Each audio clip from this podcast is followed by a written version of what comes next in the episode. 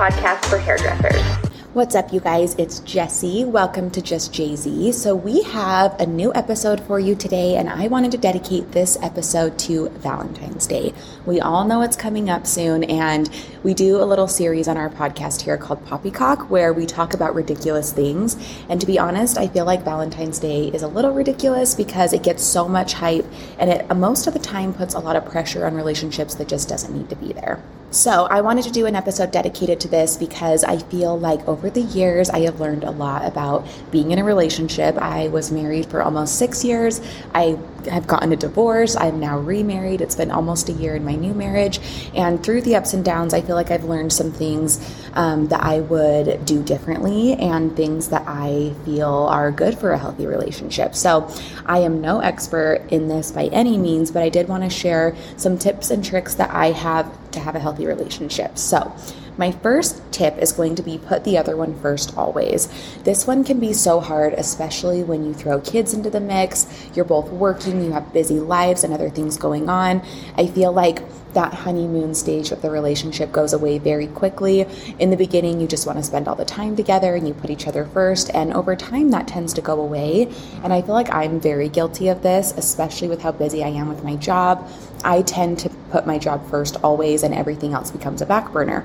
And that is definitely something I did wrong in my first relationship, and I'm now learning to change those habits in my new one. So, if you have um, a similarity in your life to mine where you're working a ton, you have kids, and you're married, um, that would be my biggest piece of advice. And I get questions all the time on how to balance your work life with your personal life, and I would say that that is my number one thing: is prioritize your goals, prioritize what's important in your life um, your relationship definitely needs to be number one up there with your kids and make sure that you put that first. Because even though it sounds simple and it sounds like duh of course my relationship comes first it's so easy to treat it like a back burner thing. So i would say that that is one thing that i would definitely recommend doing and then the second one would be take time to just be with each other.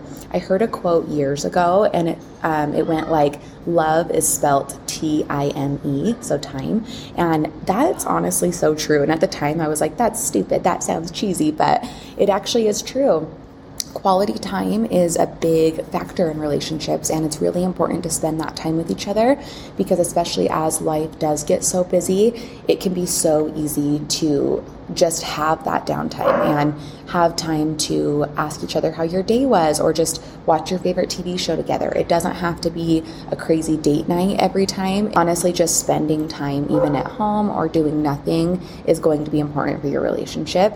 And something I always recommend doing is taking the love languages quiz because that is so important in any relationship, not even romantic ones, even just like friend relationships and so sorry if you can hear the dogs in the background. Here at JZ, we have like five dogs in our warehouse, and one of them just got to work, so you can hear her. Um, but anyway, I feel like understanding other people's love languages is really important because we all receive and give love differently. So, for example, my love languages are gifts and physical touch, and my husband's love languages are time and words of affirmation. So, I could be showing him I love him by buying him gifts and, you know, rubbing his back when I walk past him. But if he's receiving love by me spending time with him, he's not going to be getting what he needs because I'm giving it in the way I need love, not in the way he needs to receive it, if that makes sense. So I always recommend taking that quiz because that helps you understand your partner's love language. And when you understand that, you know what to do for them to feel fulfilled and loved. Um, another thing is the Enneagram personality test. I think that's how you pronounce it. Me and Jordan took that the other night, and it was so interesting because it breaks down your personality into all these different facets and it, it kind of like tells you how you are and not even just in relationships but just like in life in general. And it tells you like if you're an enneagram 2 and your partner's an enneagram 7 it'll tell you how those enneagrams go together and how to properly communicate in a relationship with that person. So it's kind of cool and i would recommend doing it because i feel like we actually learned a lot from doing that. And i feel like understanding um, your partner in a deeper sense, like with stuff like that, like how they give and receive love and how they also give and receive like criticism and how they go through hard times and how they deal with good things. And all of those things play a role. And I think it's important to know how your partner um, expresses pain or hurt because when Jordan's hurt and he's feeling like I'm neglecting him or I'm not spending enough time with him, he will act out in other ways. And I didn't realize that until recently when we actually sat back down and talked about it. And it's important to know that because he's acting out by, you know, just getting angry with me or like you know, we're we get in stupid little fights like you left your shoes out and like he's blowing up in that situation where it's because his pain's coming from a deeper place like hey, I'm feeling like we're not spending enough time together and I'm showing it in other ways. So, just knowing how each other um, reacts in situations like that can be really important. And then just kind of, you know, taking time to communicate and talk about your feelings and talk about, you know, this is how I'm feeling, this is how you're feeling, and not just assuming that your partner's okay. Okay, my next one is going to be indulge in their hobbies. This is a big one because we are all, you know, different human beings. We all have different interests and different likes. And of course, if you're with someone, you probably have a few things in common, which is why you are attracted to each other. But men and women, if you are in a men, a man and a woman relationship, are very different. So, for example, um, my husband would probably rather go play chess or watch football or do stuff like that. And I would probably rather you know, take a bath and watch a TV show to unwind. We have different ways of doing that. But you have to make sure that you're not always spending those times separately because your hobbies are different. You want to make sure that you're spending that time together and you're doing things that the other person will enjoy because that shows that you care. So find hobbies that you can do together, whether it's something you're interested in or they're interested in. Um, and then also just maybe find things that are a common interest as well. Uh, for my husband and I, we love watching like Netflix shows together, and we do not really have the same taste in TV shows, but we both have found a few shows that we love, and we've kind of found that like mutual agreement that like, hey, we won't watch these shows without each other. It's like our nightly ritual. Um, we started with House of Cards a few months ago, just finished that. So, so good. And that was incredible. If you haven't watched that, I highly recommend it.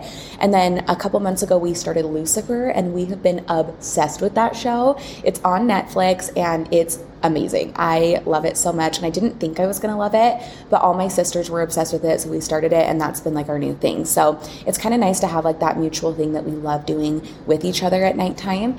Um, and in our wedding vows, Jordan actually said, like, I promise to never watch a Netflix episode without you. So it's kind of cool because that's become our thing. And I feel like that's probably a thing a lot of couples do. And it's just an easy way to spend time together and find like something mutual to kind of connect on. So um, so the reason that this episode is in Poppycock is because I did want to touch on the fact that you know you should be showing love to your partner every day, not just on Valentine's Day. You need to be putting that effort in no matter what, all the time, and don't put pressure on your relationship on Valentine's Day. Um, if you or your partner forgets about Valentine's Day, it's not the end of the world. Um, it, it's kind of a day that yes, we get to celebrate our relationships, and it's super nice to do that, but you should be doing it every day. And then if you don't have a partner, then you do Valentine's Day and you get with your best friends and you do something fun to celebrate the love you have for those relationships because, you know, our lives should not be defined by the relationship we're in. And I feel like Valentine's Day just puts so much pressure on that in general. And there is something to be said about being single, whether you're, um, you know, getting out of a relationship or you're just single and you've been single for a while. I feel like that's a really good time for self discovery and finding out who you are and what you want to be.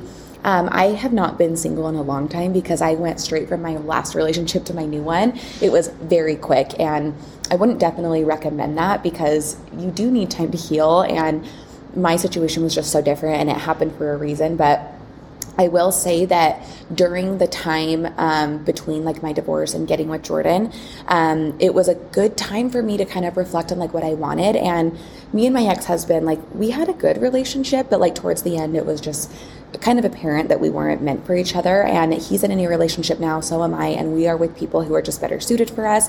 And I feel like that's something you can kind of learn whether you're single or you're a little bit older. And I got married for the first time when I was really young. I was 22 and I didn't really know who I was or what I wanted yet. It was before all, you know, my salon and my career and all that. And I feel like I just didn't quite know who I was, and neither did he. And so as we, you know, grew up, we kind of grew apart, and that can happen. So now I feel like in my relationship, I'm older, I know what I want, I'm a little more stable, and I feel like that was good for me because I had time to be in a relationship where I was like, okay, this isn't working, and now I know what I'm looking for. So being single, whether you're a little bit younger or older, is good because it does give you time to get to know yourself, get to know who you're going to be because you change so much in your 20s.